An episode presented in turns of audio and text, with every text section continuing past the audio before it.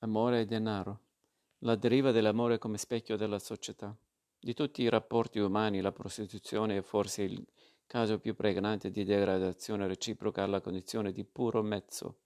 Questo può essere visto come il momento più forte e più profondo che storicamente collega la prostituzione in modo assai stretto all'economia monetaria, l'economia dei mezzi, nel senso più stretto della parola. George Simmel Filosofia del denaro 1900. Quando si dice che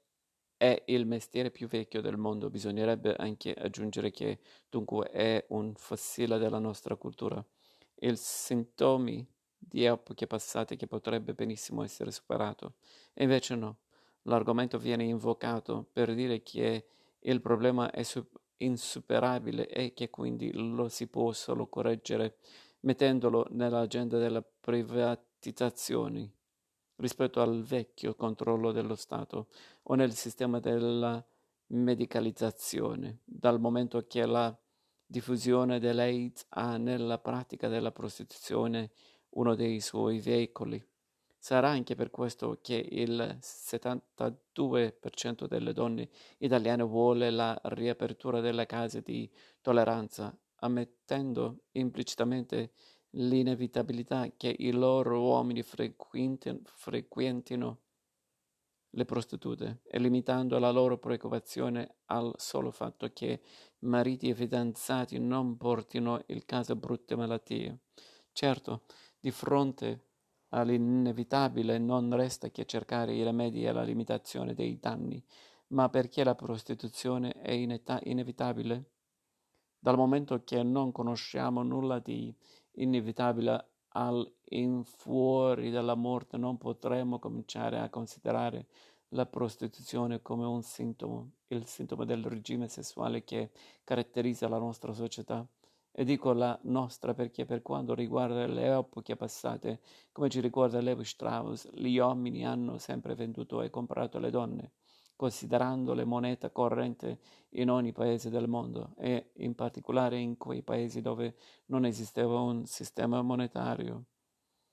E qui già possiamo arrivare a una prima considerazione, dal momento che la prostituzione è uno scambio di sesso contro denaro. Perché ca- non cambiare prospettiva e guardare le cose dal punto di vista del denaro invece che da quello del sesso? Se è vero, infatti, che in Italia, stando almeno alle statistiche, su 50.000 persone che si pro- prostituiscono, la metà viene dai paesi dell'est e dai paesi africani, 20.000 dai paesi sudam- sudamericani e solo 50.000 sono italiani. Viene da pensare che nei paesi avanzati dove esiste maggior libertà di relazioni sessuali, la prostituzione si estinguerebbe se non fosse alimentata dalla fame mon- nel mondo, che è un motore più potente di quanto non sia la voglia di incontri occasionali d'amore, laddove non è la fame, ma il desiderio di un rapido miglioramento delle proprie condizioni economiche, come sembra essere il caso delle italiane che si prostituiscono anche alla base di questa prostituzione prostituzione non troviamo il sesso, ma ancora il denaro. Entriamo allora per davvero nella relazione sesso-denaro e rendiamoci conto che nonostante la nostra emancipazione culturale, il nostro inconscio, molto più piccolo della nostra coscienza, continua a considerare, a dispetto delle nostre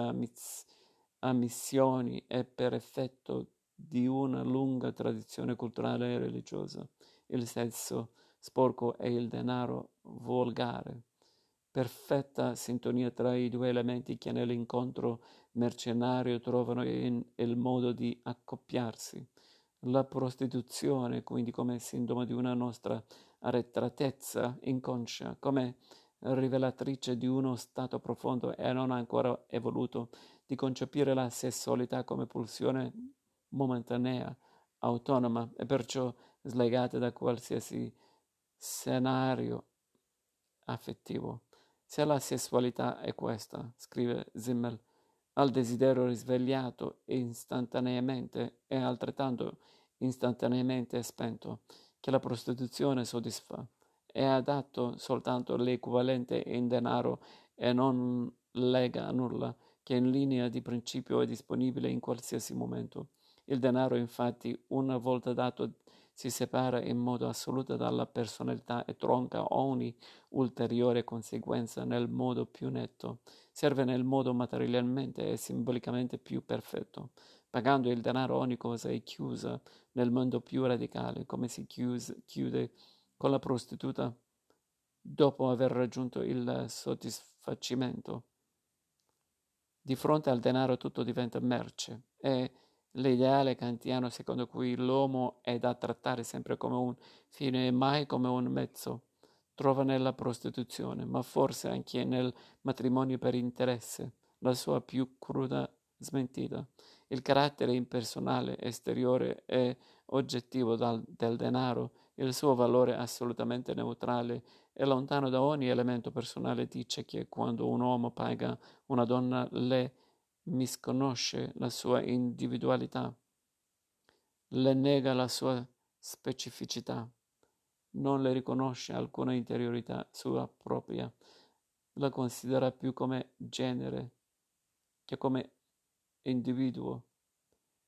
in perfetta linea con la tendenza maschile a parlare delle donne, al prolare, a giudicarle in blocco, lasciando intendere che ciò che nelle donne desta l'interesse degli uomini è esattamente lo stesso nella cameriera come nella principessa. Ciò significa che per la mentalità maschile la donna è immersa nello, nel tratto indifferenziato del genere molto più dell'uomo che rispetto alla donna si considera più individuato e differenziato, per effetto di questa presunta maggior differenziazione. L'uomo può dare nella relazione sessuale solo una parte di sé, mentre la donna, concepita come meno differenziata, non può che dare tutta se stessa. Questo spiega perché a una donna che si è concessa si nega l'onore mentre la stessa cosa non vale per l'uomo che ritiene di poter accedere alla relazione sessuale senza dover coinvolgere l'intera sua personalità, ma solo qualche suo intimo e segreto desiderio. Ciò che è intimo naturalmente non lo si mette in piazza, di solito lo si nasconde, lo si tiene segreto. Così vuole la nostra cultura con la sua ben salda distinzione per non dire separazione, tra pubblico e privato. Con tutti i suoi vantaggi, questa distinzione non possiamo nascondercelo.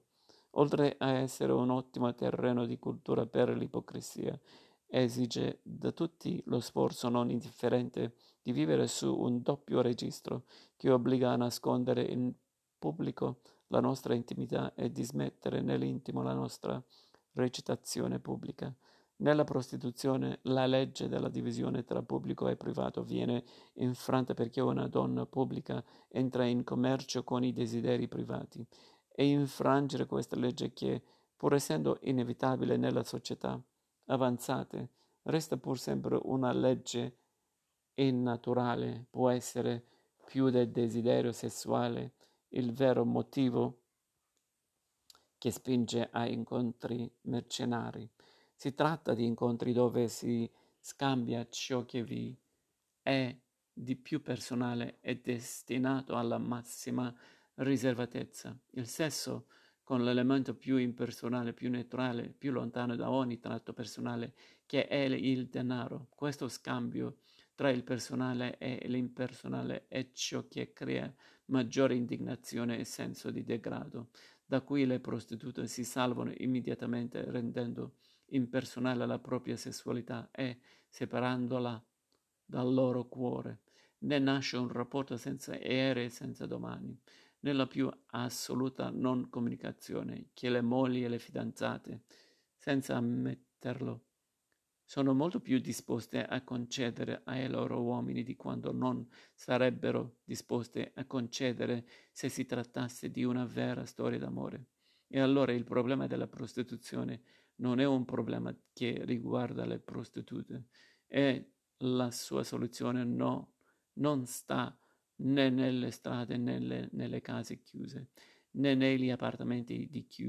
di cui si passa parola, né nelle cooperative del sesso, ma nel fatto che tutti, uomini e donne, ritengono meno pericoloso un incontro impersonale con una prostituta che un incontro personale con un altro uomo o con un'altra donna.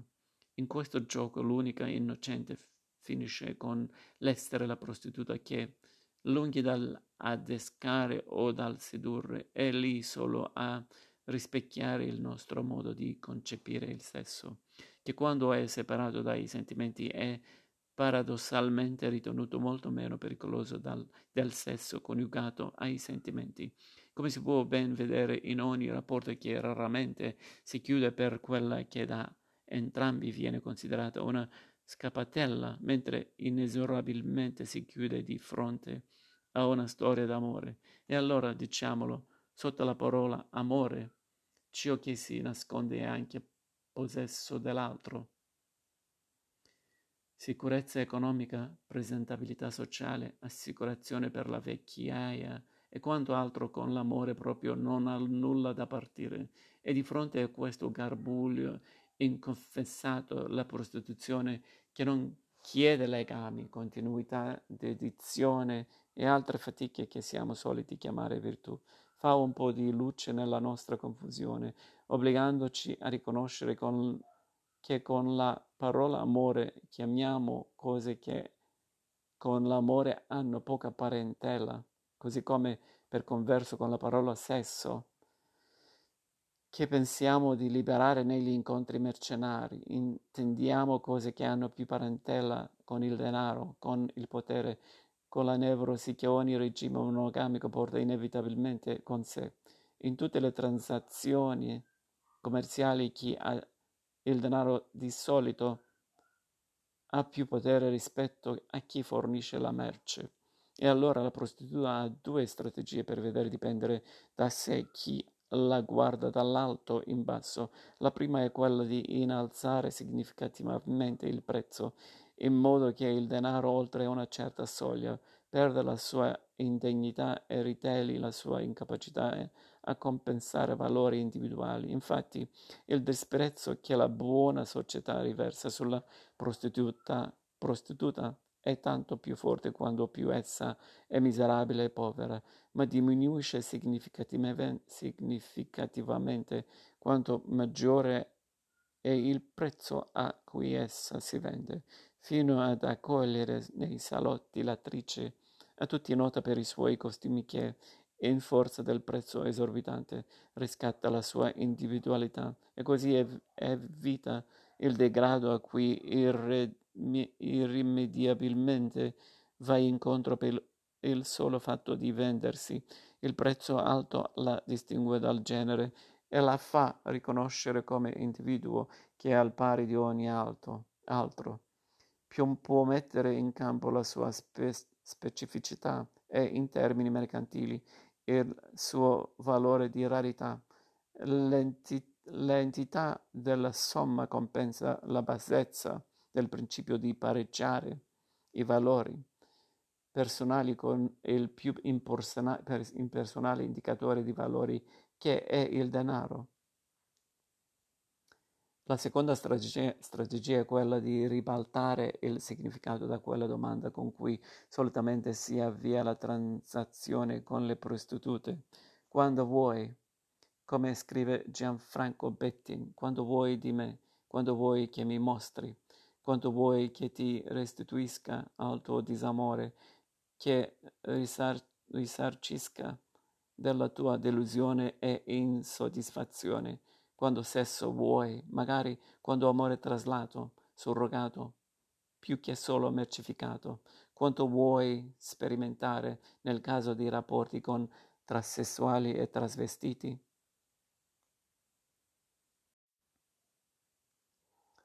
Ciò che emerge da questo interrogativo è di volta in volta lo specchio della condizione maschile, dove incontriamo chi cerca sulle strade a pagamento quel che non trova nella vita, chi non finisce mai la guerra con i sensi di colpa o con la sua volontà di possedere ciò che senza denaro non potrebbe neppure illudersi di sognare, chi è alle prese con storie di solitudini, di impotenze, di desideri e bisogni frustrati, repressi, reticenti, mutilati. Quanto vuoi che io ti renda per la tua erogazione in denaro che vorrebbe comprare ciò che la tua vita non è, sta, non è stata in grado di ottenere? Se vuoi, io ti vendo anche l'umiliazione con cui tu, da buon masochista, vorresti umiliarti, obbedendo agli ordini che, dietro tuo ordine, io dovrei darti.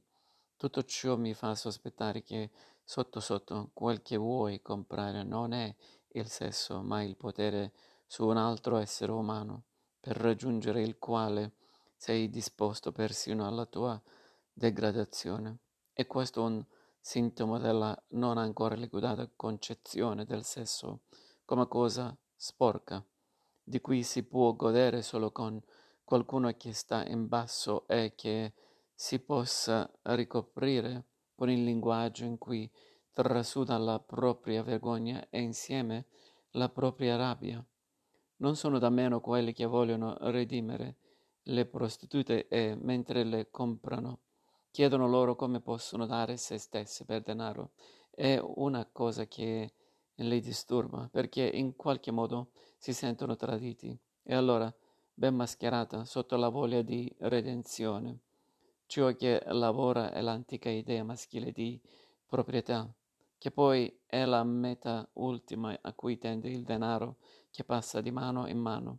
Ma nelle nostre società, emancipate di mano in mano, non passa solo il denaro, ma anche l'idea della libertà sessuale che, per garantirla agli uomini, viene ipotizzata persino come scelta delle donne, all'unico scopo di mascherare con questa ipotesi la loro schiavitù economica o psicologica. A tutto ciò dà, a, dà man forte tutta quella letteratura che glorifica nella prostituta la sua miseria insieme alla sua dedizione, consentendo a chi si lascia intenerire l'anima da simili considerazioni,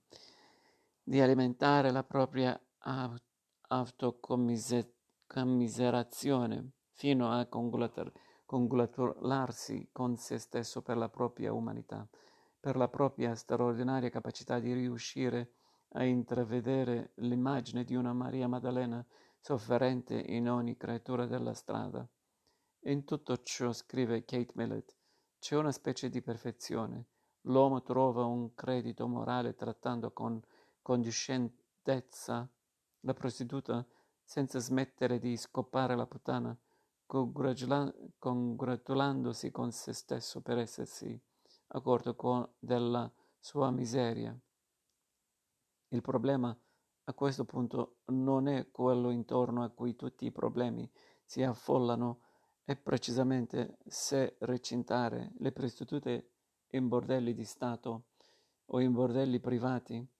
provvisti naturalmente di assistenza medica perché gli uomini che li frequentano possono farlo senza rischio. Il problema è se mai questo quello di guardare la prostituzione come una cartina di tornasole in cui è possibile scorgere nell'autodistruttività della prostituita, che alimenta tanto la letteratura quanto l'opinione corrente, nel suo distacco dalla coscienza della propria condizione, il riflesso a tinte forti di quell'arcaica tendenza, assolutamente non estinta, nella nostra società evoluta che vuole distruggere nelle donne il loro io, il rispetto di se stesse, la loro speranza, il loro ottimismo, la loro immaginazione, la loro sicurezza, la loro volontà, la loro individualità. Tutto ciò non è da mettere in conto, come vuole Freud, al naturale masochismo femminile ma a quel meccanismo di adattamento che è facile riconoscere ogni gruppo oppresso, i cui membri, se non cooperano alla propria oppressione inter- interiorizzando l'odio e il disprezzo del loro oppressore, finiscono per essere puniti e al limite perire. Questo perverso meccanismo deve richiamare tutta la nostra attenzione Esso è noto non solo alle prostitute ma anche alle moli devoti e fedeli.